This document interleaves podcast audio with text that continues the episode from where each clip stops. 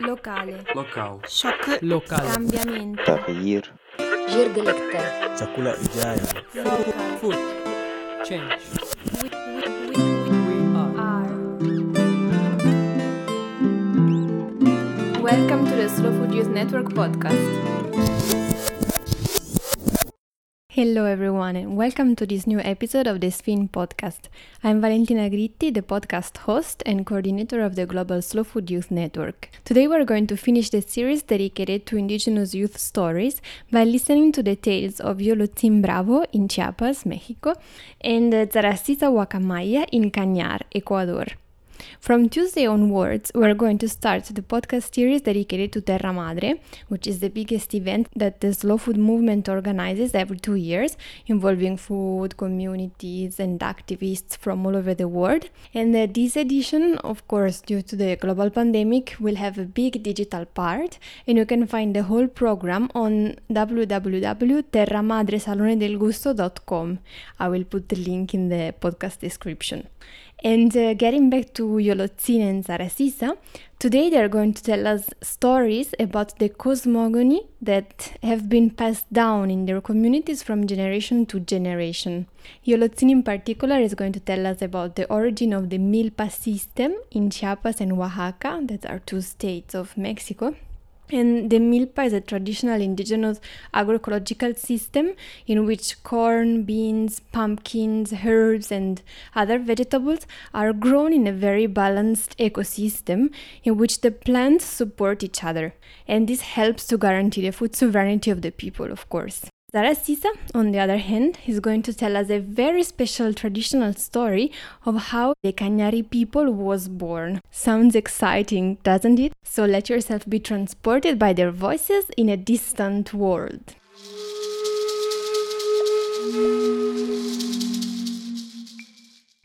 Tejernos desde la raíz. Cuentos del maíz y la milpa. Tales of the corn and the cornfield. Chiapas. Por las mañanas puedes ver bajar In the mornings, the fog that embraces the road lowers and reveals an area surrounded by mountains and pine. The cold and the smell of the firewood also strain. Así son los altos de Chiapas. This is life in the heights of Chiapas. La milpa. The cornfield. A long time ago, there was a family that had been left without their land, so they had to walk for many days in search of a new house and a new place to live. After a long time of walking, tired, they sat next to a plot of land. The family was very sad because the land there was bare, and they were very hungry. So, from the sadness and the hunger, they fell asleep. A bird was following them, saw their sadness, and wanted to help them. So, from his beak, where he was carrying a couple of corn seeds that he had taken from the nervy town, he placed the corn next to the family, went to the nervy tree, and with his sons woke them up. The father took the corn seeds and saw that they had different colors from the one he was familiar with. There were small kernels, other large ones with purple and red colors. They even had stripes. He sighed and began to cry again. The bird approached and he asked him, Why are you crying? And the father said to him, It's just that I don't recognize this corn and I don't know how to make it grow. The bird said, Don't worry, I'm going to help you. So he pulled the earth with his talons, covered the corn, and said, Each one has his chulel. The chulel is present in all beings that are born on Mother Earth. The heart and the memory are placed in the chulel. Corn is going to remember how to grow strong. Don't worry. When the first ears began to emerge, the bird and the human were ready to eat it. But the very intelligent corn told them, You can eat me right now, but after a while you will be hungry again. I have a better idea to propose to you.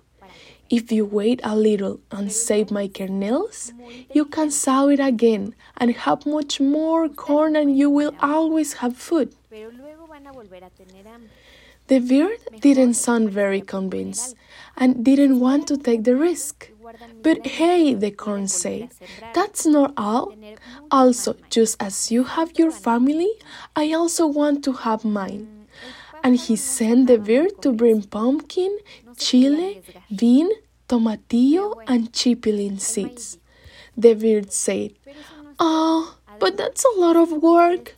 And the corn replied, Well, get someone to help you. So if many do help you, then you can bring enough to reach everyone. Well, said the bird, and decided to call the raccoon, the human and his family, also to all the animals that would like to help him. After a few hours, they all arrived with the seeds and they planted them all. The sky started a party, and with a lightning bolt that lit up the clouds, it started to rain. The first plants were born.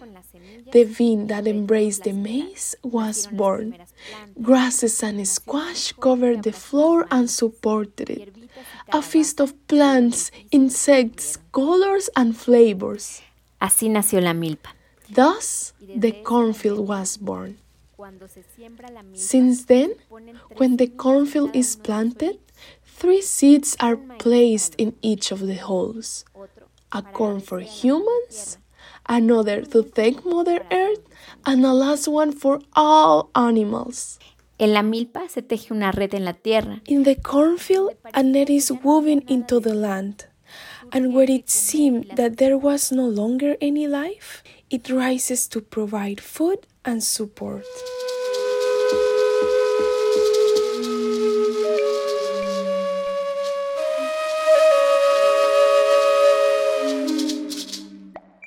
Paso Nuevo La Maca, Oaxaca. Recuerdo el calor. I remember the heat and the humidity of the jungle, the springs and the large plantain and cocoa trees, giant insects flying everywhere and along of the unpaved road. La laguna encantada. The enchanted lagoon. The Campana Lagoon is at Punta del Cerro in Paso Nuevo, La Maca.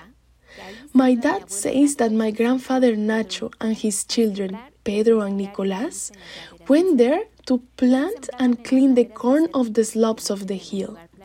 They planted it on the slopes of the hill because they didn't have a flat place near to the lagoon. My uncle Nicolas didn't like going to work because it was very hot. So he was going to hide there in the shade and he would grab a wood and make noise like he was working and he would move the wood from one side to another like a machete. Sha, sha, sha. And made the leaves sound, hitting the ground. But well, and at lunchtime, he was being bad to my grandfather because he wanted to go to the lagoon to eat. Because the water in the lagoon is as cold as that of the spring. One day, Nicolas threw away the water they were carrying to drink during the day, and thus at lunchtime they were forced to go to the Campana Lagoon. They had to walk and they went to eat in the lagoon. But Nicolas already had a plan. He finished eating faster than the grandfather Nacho and Pedro.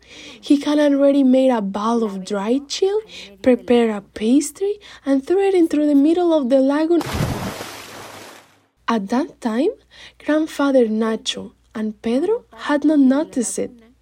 Suddenly, they noticed it because from the lagoon a swirl of cloud began to come out with a lot of air and suddenly a heavy downpour began to fall. From that ugly downpour, a very strong wind. The grandfather, Pedro, and Nicolas had to hug the trees so that the air will not take them away.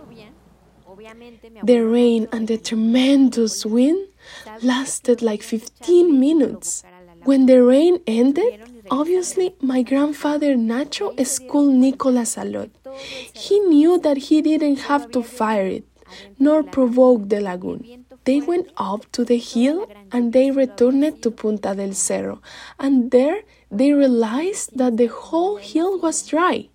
It had only rain inside of the lagoon. The strong wind and all the rain had only been inside. The residents of the farm community tell us that in the lagoon, on the last day of December of each year, the lagoon makes noise and chimes sound. These chimes are heard in all the neighboring communities.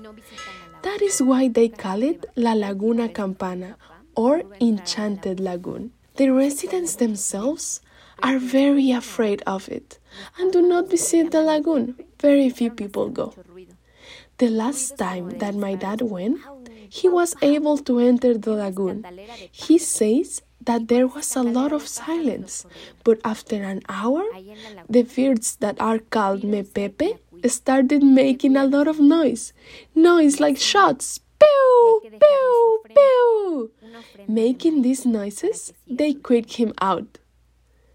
There in the lagoon, there lives a being who takes care of it and who takes care of the mountains and sow it. You have to leave them a corn offering so that it continues to prosper.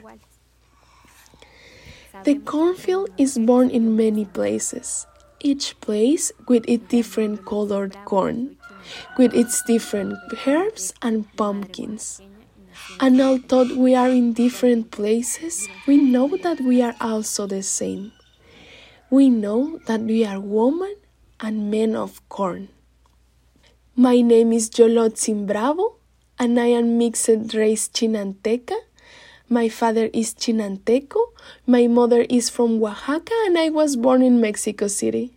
I currently live in San Cristobal de las Casas, Chiapas.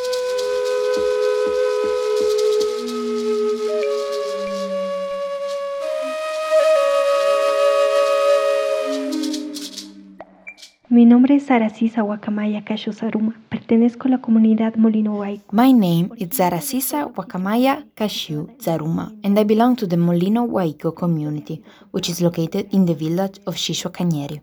The village is in the Andean region in Ecuador, and the story has been passed from generation to generation in my people. Long time ago, a huge flood covered the herd. Only two brothers managed to survive. They climbed up a very high mountain called Huacacañan, which means the part of the tears. After some days, as the rain was diminishing, they decided to go and look for roots, berries, and forest fruits. When they came back to the cave, they saw a huge banquet of food chumales and chibiles, which are wraps made of mashed corn, mold, good corn, teshno, a dish with beans, buñuelos, a sort of beignet, and fresh fruit. They were astonished by the amount of food that wasn't there. Agradecidos. They felt very thankful and curious to know who made all of this for them. The same thing repeated every time they left the cave. So one day they decided that one of them would stay while the other went outside. After a couple of hours, two birds with the head of woman entered the cave. Their feathers were beautiful and colorful, and their clothes were enormous, and they were holding baskets. They left the food on the floor and they left. The man was astonished by the situation, and when his brother came back to the cave, he didn't even words to describe what he had seen. They decided that the following day both of them would have stayed in the cave. The beautiful birds came back again with their majestic feathers. El hermano menor quedó atónito. The youngest brothers fell in love with the beauty of the youngest Wakamaya bird. He got close to her, and the Wakamaya, on the very moment, fell in love with him as well, and their body transformed into a woman's body. My grandparents say that this was the beginning of the Cañari people. For us, the Wakamaya is a mother that brings life. Es madre dadora de vida.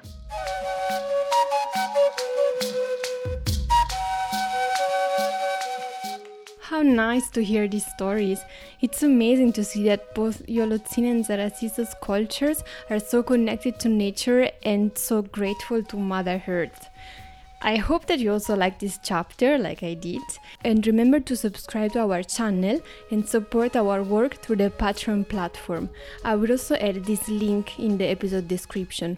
And if you become one of our patrons, you can get access to extra material connected with the podcast. For example, additional interviews, pictures, and so on. That's all for now. Greetings from the Netherlands and get ready for Terra Madre.